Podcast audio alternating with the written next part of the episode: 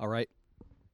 Gresham Bible Church, we have a special guest with us today, our brother Joel Woodard. Joel, Joel, I'll call you up here in a minute. Joel is the lead pastor of Hollyview Church, and he has been a huge blessing to me personally, pastorally, to this church. Hollyview prays for us, we pray for them. It's beautiful to have partnership in the gospel in and around East County. We are not the only church. We're a small C church, a local church, part of the bigger C universal church that adorns the gospel of our Lord Jesus Christ. So, Joel is going to come and preach for us today from Philippians 3. So, brother, come preach the word. Good morning. It's uh, fun to see so many familiar faces and be with you guys, actually, be with you guys. Uh, before I even get to the, the message, I, I just want to want to share my thanks as a pastor of Hollyview, but also I went over there this morning and it was almost like the church was happy to send me off. Uh, you can take for what you want with that, but really what it was is the love and affection they have for you guys as a community and what you've done for us over the last uh, four years. Uh, we we were in the endeavor of replanting a church that was small and almost dying, uh, and we've had a, number of you guys come over and help with uh, preaching and worship, and we've joined youth groups together, and we've we've had uh, some of your youth come over and help when we had no one to play instruments. Uh, you guys have helped us get to the point where we are today, uh, where the church is like they don't need me anymore. so they send me away. No, they, they love you guys and they do pray for you guys. So it's fun to, to have this partnership in the gospel with you. So thanks for your investment uh, in not just Gresham Bible, but for the larger C Church. Uh, we're, re- we're a recipient of it. And so even as I come here today, my prayer is that you will leave here feeling encouraged, uh, that you will have hope and that you will feel the love of Jesus poured out through Hollyview and me and his word this morning, so that when you leave here today, you'll be empowered by the Spirit to live that life that Christ has, has given you. Um, so my message is, uh, comes from the book of Philippians. So if you have a Bible, I'd encourage you to, to turn there. Philippians and chapter three. Uh, we're going to be right in the middle of a book, and just like you guys, we normally just uh, just walk expositionally through books of the Bible. Uh, but this is the heart of the letter of Philippians. Paul, as he's sitting chained uh, in prison or house arrest or, or some, he's he's he can't go where he wants to go. He's had everything stripped from him, and he sends this letter to this church that he cares so deeply for. Uh, a letter to, to people that he wants to encourage. Um, wants to encourage them with the joy that's theirs in Christ. So I just want to begin this the sermon by just reading one verse, Philippians 3 and verse 8. Philippians 3 and verse 8 hear the words of the Lord. Paul writes, Indeed, I count everything as loss because of the surpassing worth of knowing Christ Jesus, my Lord. Paul says, I, I count everything as loss because of the surpassing worth of knowing King Jesus, the owner of it all. Let's stop and pray one more time. Lord, as we approach your words, written by the inspiration of the Spirit so long ago, but so applicable to us today. Lord, how, however people are coming to this message, the, the burdens that they're carrying, the longings that they have, that was as we live in this broken world, Lord, would you allow the joy of knowing you to change us?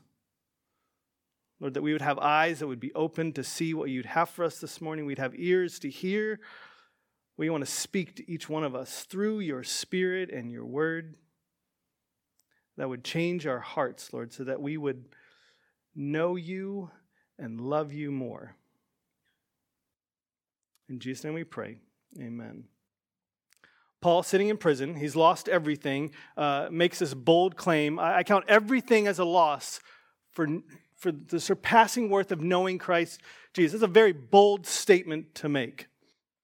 And before we consider the, the text, that, that verse, and the, actually the text that it's, it's in, I want to set up the message uh, by sharing with you a little bit of my uh, story. And it's kind of fun because it goes back to a time when I think some of you were, were there uh, too. So, um, my story of actually uh, my love story with my, my wife. Uh, I grew up in Georgia and Ohio. I went overseas to the Czech Republic on a missions trip. Uh, and there, uh, Good Shepherd had sent a team over, and my wife was part of that team, and a couple of you guys were as well. Who, who was on that team?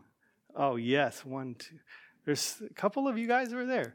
Uh, way back when. And so this team, so I was young, and I don't know um, if you if you know my wife Amy, you know she's out of my league. She's a couple years older than me. It's like there was just no way, especially when I was younger. That's like no way. But people on the team started teasing me uh, and saying, "Hey Joel, where's your where's your wife at? Uh, hey Joel, uh, what do you think about Amy?" And all that. So I was kind of like, okay, that's just it's people being like just teasing you so like yeah right she's way out of my league there's no there's no way uh, that any of that could be well after two weeks of doing english camps in the czech republic um, we uh, the last night of camp we were at a bonfire and a bunch of students were sitting around. It just happened that i ended up sitting next to amy because our students left. Uh, and so we're sitting ne- i'm sitting next to amy uh, and i'm you know nervous and all these people have been ribbing me. And if you're a guy you'll totally get this. I'm like i'm just going to ask her to get it out of my head so i don't even think it's a possibility. I'll hear her say no and everything. I'll just go about my, my, my business.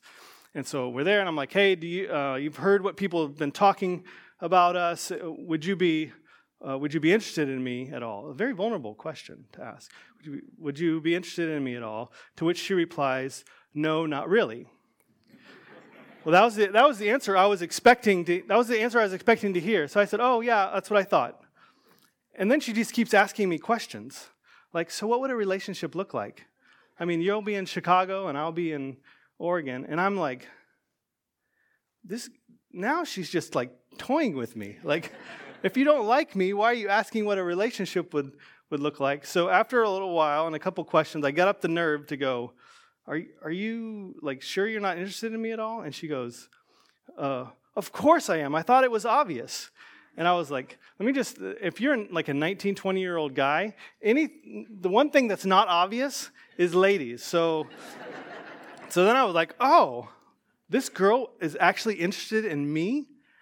Like, so what what a relationship look like? I was in Chicago and she was out here. Well, what it looked like, it was phone calls every night for, for months.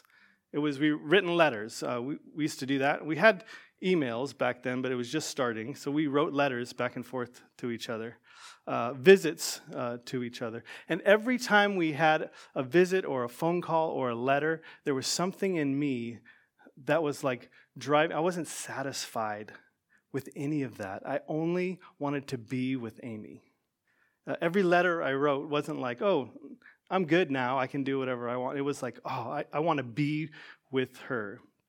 And so, out of some encouragement and some counsel, uh, I dropped out of seminary and put everything I owned in a car and drove out from Chicago in the middle of December uh, all the way to Oregon. I left with like several feet of snow on the ground uh, in a car that I would not let my kids drive halfway across the country now. Uh, and I made it all the way to Wyoming in the first day and there was snow on the ground, whiteout conditions because the wind blows so bad there. They had actually closed the highway down, but I, I was just driving. I wanted to drive all the way uh, to get to Oregon. I wanted to be with, with Amy. She wanted to know me, and I wanted to know uh, her.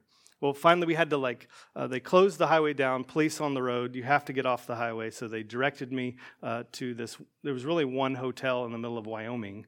Uh, and it was one of the nicest hotels I've ever like seen. And I was this young kid with no money. I get to the hotel and I'm like, hey, I got my sleeping bag. Can I just sleep in like your janitor's closet? I don't want to, I can't pay for this thing. And they're like, we can't turn anyone away. So they gave me like this amazing rate. I don't even know what it was, like 25 bucks to stay in this amazing, like four or five star hotel with everything there. I mean, it had uh, hot tubs and pools and huge dining rooms and big screen TV. I mean, the nicest, it was such a nice bed. Uh, it was a great place to stop. Um, but the next morning I called Amy and she's like, I can't wait to see you. And I could care less about the meal there, the pool, the hotel, the soft bed. I got up, scarfed some food down, and was back on the road uh, because there would be nothing that would satisfy until I was in the same room with my love, with Amy. There was nothing that satisfied like being with Amy. Now, in the same way, as we come to our text today, Paul is going to tell us that there is nothing that satisfies like knowing King Jesus. There's nothing that satisfies. Paul wouldn't stop for anything to know Christ. Now, if we had a bonfire like set up here today and we were all sitting around it and the Apostle Paul was sitting there too, you, might have the question like, okay, Paul, so what's, what's a relationship look like with Jesus? Since like we actually don't see him face to face, what, how, do I, how do I know what to do? How, how am I supposed to live with this desire to know Christ? And I want to bring us back to our text today in Philippians 3, and we're going to look at verses 1 through 11. And we'll see that Paul here gives us two commands. There's, there's two uh, commands and a little explanation for what, why he does that. The first command is to rejoice in the Lord, and the second command is to look out for the dogs. Rejoice in the Lord and look out for the dogs. And so, how we're really going to look at it is we're going to look at what it means this command, this imperative to, to delight in King Jesus. And then the second one we'll look at is that we don't settle for anything less. Delighting in Jesus and not settling, don't settle for anything less. So we're going to read uh, Philippians 3 1 through 11. Uh, and if you wouldn't mind, if you could stand for the reading of uh, God's word, Philippians 3, if you're able. 3 1 through 11. Hear the words of the Lord. Verse 1 Finally, my brothers and sisters, rejoice in the Lord. To write the same thing to you is no trouble to me and is safe for you. Look out for the dogs. Look out for the evildoers. Look out for those who mutilate the flesh. For we are the circumcision, who worship by the Spirit of God and glory in Christ Jesus, and put no confidence in the flesh.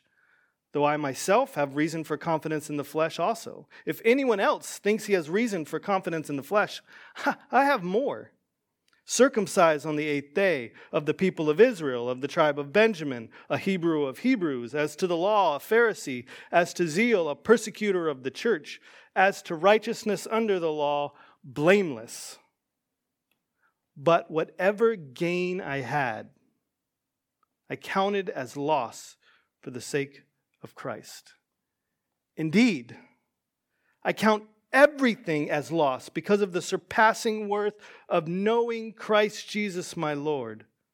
For his sake, I have suffered the loss of all things and count them as rubbish in order that I may gain Christ and be found in him, not having a righteousness of my own that comes from the law, but that which comes through faith in Christ. The righteousness from God that depends on faith, that I may know him and the power of his resurrection, and may share his sufferings, becoming like him in his death, that by any means possible I may attain the resurrection from the dead. We're going to stop right there. Ask the Lord to add his blessings to the reading of his word. Lord, uh, help us see. Draw our hearts, prick our affections for you more as we contemplate your word this morning. In Jesus' name we pray. Amen. Good. Have a seat. We're going to look at delighting in the Lord and, and not settling for anything less. Uh, Philippians 3 begins with the word finally. Uh, and if we were working through this, you would see it's actually right in the middle of the letter. Uh, and this isn't like a pastor's finally, and he goes on 20 minutes.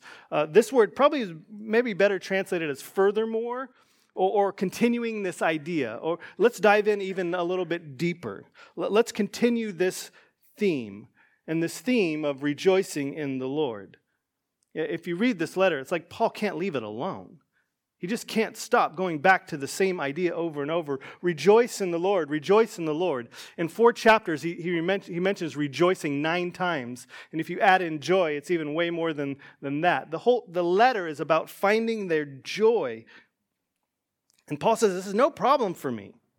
And it's a safeguard for you. It's no problem for him because he sees the benefit of coming back to that simple message over and over again. That message that brings delight and freedom and forgiveness and joy and peace. This is no problem for me to, to share this with you. It's a safeguard for you as well as you come together to hear the word of the Lord. the message that Jesus has paid it all. You don't have to carry it anymore. Don't stop when it's difficult. Don't stop when it's comfortable. Continue on, press on, come back over and over again to the cross where you can lay your burdens down, your sin, your shame, your regret, all at the cross. And Paul says, I don't mind talking about this over and over and over again. And it's a safeguard for you so that you don't go along in your week and pick up things and and have these burdens or, or think you have this worth or value that actually is weighing you down and keeping you from knowing Christ. It's no problem for me to, to share this message with you again and again because it's only in a relationship with Jesus that you will find joy. You, you, may know of Jesus. Maybe somebody has told you about him or you've seen a movie of him. You may know about Jesus. You may have uh, studied the Bible. But the only satisfaction you'll actually find is when you know Him personally, when you have a personal uh, relationship and intimacy with Jesus. It would be like me waking up in that hotel in, in Wyoming, and, and I call Amy in the morning, and she tells me, Hey, I can't wait to see you. And I go, She wants to know me, and I want to know her. Uh, so I don't stay in the hotel. I, I, I press on. I, I leave all that behind. I, I count that five star hotel as nothing to be with Amy, to leave it all behind. And Paul's saying it's the same thing with Christ. I, I leave all of that stuff behind so that I would know Jesus. But then Paul, he quickly interrupts it. You, you notice. Uh, he quickly interrupts this uh, I want you to delight in Jesus uh, with another command. And, and it's actually, I think, a safeguard of this temptation to settle for less. Uh, this temptation of, boy, it's just a little bit too difficult. My, my day gets crowded a little bit too much. Uh, it's, it's, a little too comfortable. I, I think I'm doing just fine. And so Paul commands it don't settle for less.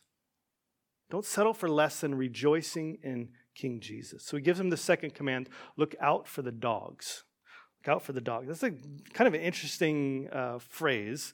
Um, look out for the, the dogs. He's actually using this term dogs as a title of a group of people that are going to rob them of the joy that they can have in delighting in, in Jesus. It's a, it's a group of people that are going to entice them to settle for less. A group of people that's going to get them to stop pursuing knowing Christ. So he calls them dogs, which for us is, uh, I mean, we have a black lab at home and we think it's cute and cuddly and all that stuff. But dogs in this time were the kind that you would see in the back alleyway eating all the food, and they're good for nothing other than like throwing sticks at and beating away, that they're just ugly and gross and they have illnesses and all, all this stuff. And so he's, he's saying these people that are trying to stop you from really pursuing knowing Jesus. They're like these dogs.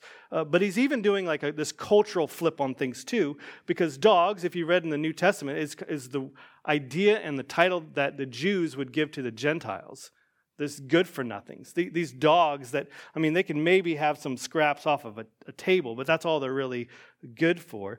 And, and Paul flips it here and goes, uh, These dogs he's actually calling are the Jewish people that are stopping people from pursuing knowing Jesus. It's the very name they gave the Gentiles that he's flipping over. And then he does the same thing then uh, with these dogs or these evildoers. These are the people that are, have their hearts far from Christ. They are the mutilators of uh, the flesh.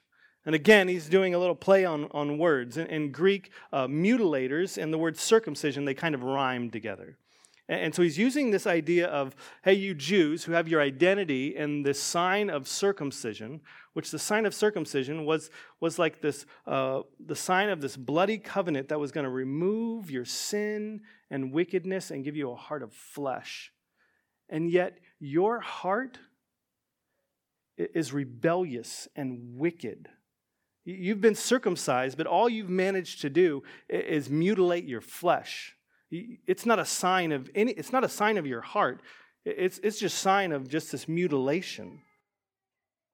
So he flips this idea upside down that circumcision which is given as a sign from God to take away sins of his people, uh, that, that that's actually now an, a new circumcision of these people who worship the Lord. Those are the true circumcision. Th- those who have their hearts uh, and affections drawn to the Lord, the worshipers of, of Jesus. And like, uh, like Paul, his life was on a, a journey, and there are these stops that, that they were trying that he could have like settled in uh, to settle to stop short from, from knowing Christ. Again, it would be like me in Chicago when I received a letter from Amy, and I would pick it up and I would read it, and I think, boy, Chicago's got really good pizza. I really like the people here. Uh, I, I, re- I, really like the, the culture here. Uh, I think I'm just going to read the letter from Amy, and then I just put it away as if I'm satisfied with that, and I just go about my day. And then maybe the next day I pick up another letter and I spend, oh, five minutes in the morning and I read the letter and I put it down and I go about my day because I really like uh, where I'm at. Th- those letters, though, um, you can I mean you can feel it if you've ever been in love. Those letters drive you to want to know that person, to be close to her. So, in a similar way, Paul's life was on this journey to know the Lord, but then he lists seven things Seven stops that he could have made, almost like seven hotels along that journey of knowing Christ that would entice him to settle without really knowing Christ. You, will see the seven. Uh, look down. The first one is circumcised on the eighth day. He's, he says, You know, I follow all the rituals. I, have I've checked all the boxes. I've, I've done all the right things. I, I go to church every Sunday most of the time, uh, Christmas and Easter. I, have I've checked all the right boxes. Can I just stop there? Number two, he says, of the people of Israel, which is, you know, I have a good name. I, I come from a Christian uh, heritage, a Christian family. We live in the right country. Isn't that, isn't that enough? Of the tribe of Benjamin, you know, I've achieved a lot. I've, I, have a, I have a rank, I have a prominent role or position. I mean, after all, I'm a pastor. That should count for something, right? I'm an elder. I'm a deacon. I'm a teacher. I help with Sunday school. That's got to count for something. Uh, a Hebrew of Hebrews. You might say, well, I haven't wavered. I've stayed faithful.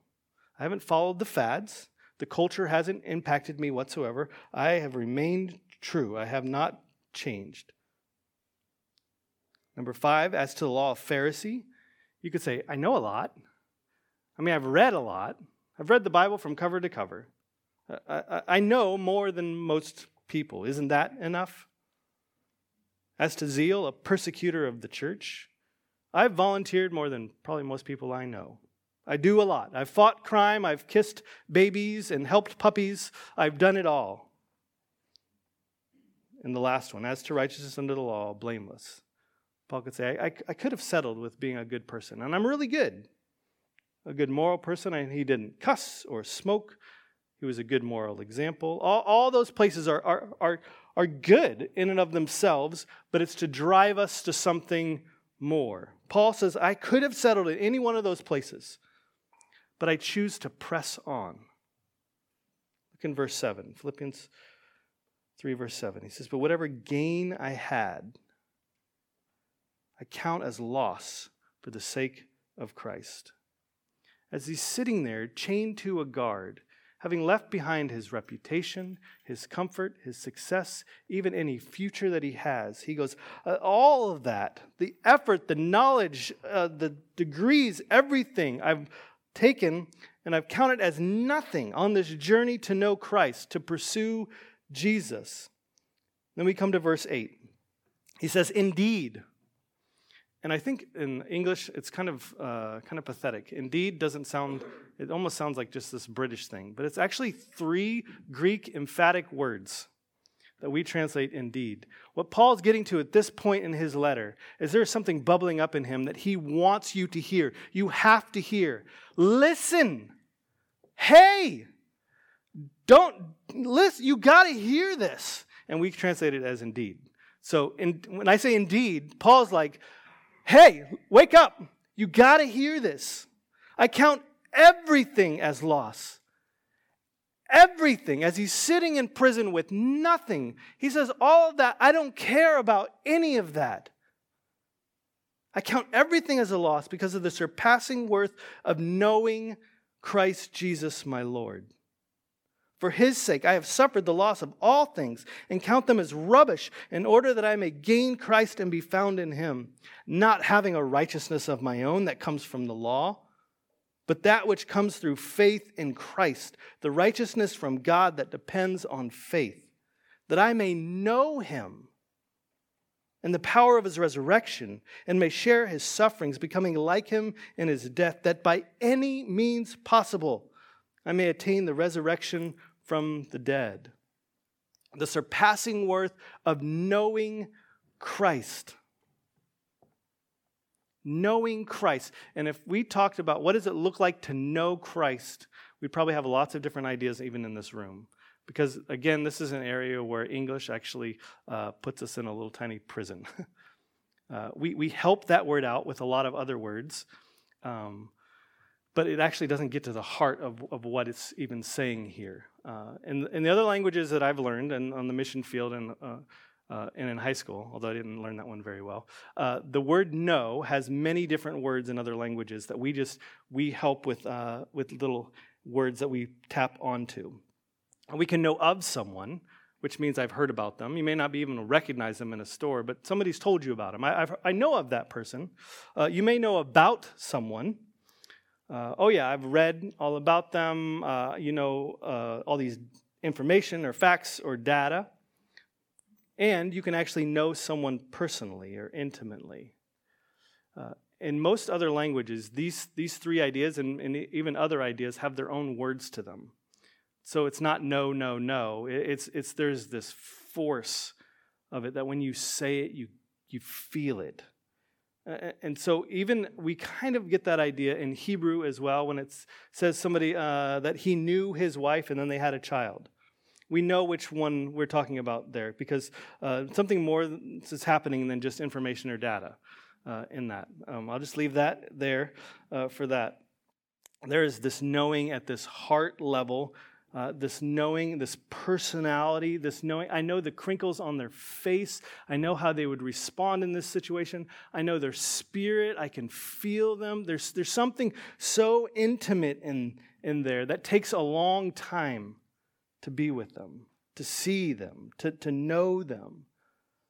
This is the knowing that Paul says. I, I consider all that rubbish to know King Jesus to be in this personal, intimate relationship with Him.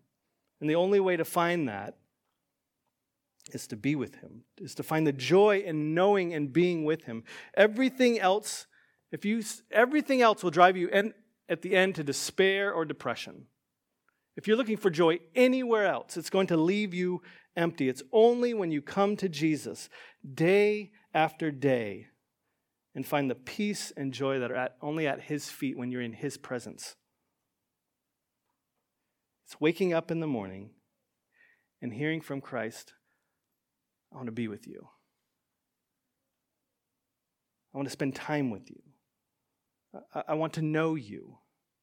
And so you spend the rest of your day living and moving as if you're on this journey to know Christ that you invite him into your, your class, you invite him into your workspace, into your family, that you live with him, that you have this recognition that Jesus is here and I'm living for him. If I could just be with him, I could leave everything else behind. I would find peace and contentment and joy in knowing Jesus. But you actually can't know with your heart what you don't know with your mind. So there is a there is a basic element of like, boy, we need to know about Jesus so that we can know him. So then for Paul, this preaching the message of the cross and knowing Jesus, to come back to that over and over again, he's like, it's a great reminder for us all. And, and it's no problem for me that every time I, I get to journey in this knowing Jesus, that he can truly satisfy. It's only in knowing him. Uh, imagine the thief on the cross, the one next to Jesus who is rightly dying for his rebellion and sin and wickedness. And something changes in him. and he sees Jesus for who he really is. And Jesus on that cross, he tells him, Today you will be with me in paradise. Now, we often get hung up on the paradise. Well, won't that be wonderful? But I, I believe that thief on the cross, when he entered into glory, I, I, I don't think he cared at all about paradise. Where's that man that said I could come? Where is he? The one that forgave me, set me free. I had no, I gave him nothing. I have nothing to offer him. He, he was in no Bible studies. He had no doctrinal statements whatsoever. He came to Christ and said, I got nothing. You're the only answer. And he says, You're going to be with me. So as he gets into paradise, I can only imagine him going, Yeah, I don't care. I don't care. Where is he? I want to be with him. Nothing else will satisfy me until I'm with Jesus until I'm in his presence. I can hug him and kiss him and thank him and worship him. And I'm pretty sure that's how Paul felt as well. As he's sitting in jail, he's got, like, I don't even know if he's anyone around him. He, he's lost everything. He's got no titles, no comfort. He has no possession. I mean, he has nothing. And he says, I don't care. I just want to be sitting here with Jesus. And if I sit here and I can share in the fellowship of his suffering and I'm with Jesus, that's all that matters. To know him. There's nothing else that will satisfy like knowing Jesus. So I don't know where you're at this morning. If you if you've heard about Jesus and you're like, yeah, I don't really know him. I mean, my invitation to you this morning is there's people all around here that would love to enter into the presence of the Lord with you so that you could know him. I know there's, there's some of us who kind of get distracted in knowing about Jesus, and we put it down as if that would satisfy, and that won't satisfy. It's only in, in knowing Him in this personal way. So, how do you do that? That's, that's the question. Uh, I, think, I think it's similar in a way that I know Amy, that I covenant my life with her, that I spend time with her, that I walk with her, and I talk with her. She, she's part of my life every day. And if she wasn't, I would be longing for that. Do we do that with Jesus? Do we read his word and set it down like it's a letter? Thanks a lot. Now I feel better and I have a tool or two to go about my day. Or do we go, that draws me to the heart of Jesus and I, I just want to be with him? And I think if we would do that, we would be a people of great joy, no matter what the circumstances or the situations in your life. Even when we're crying and grieving, that we would have this deep joy because we know Christ in the quiet moments on that journey. I'm going to um, pray, and then we'll have Mike come uh, and lead us in communion. Uh, and I'm just going to invite you, even during that communion time, to have your heart drawn towards Jesus. He wants to know you, He wants to love you. He wants to forgive you of the sins and the burdens and the regret and the shame that you've been carrying. So, Mike will invite us to the table. Let's pray. Lord, thank you so much for this passage. Thank you for uh, Paul's heart and clarity as he writes this letter to the Philippian believers. And, and Lord, in our busy lives, uh, it is so easy to settle. It is so easy to get distracted. And so, would you, would you help us be on guard? Would you help us to, to have our awareness up for when we're settling, when we're stopping, when there's a hotel that's really comfortable and, and nice, or, or when things get too difficult and we just want to stop. Would you help all of us uh, with this desire to know you more, to have this personal, intimate relationship with you? Would we find that through your word? Would we find that through quiet moments of prayer? Would we find that through uh, our hearts responding in worship? Lord, would we find that through bringing our tears and our grief to you? Lord, would everything that uh, we learn about you and of you drive us to you? In Jesus' name we pray. Amen.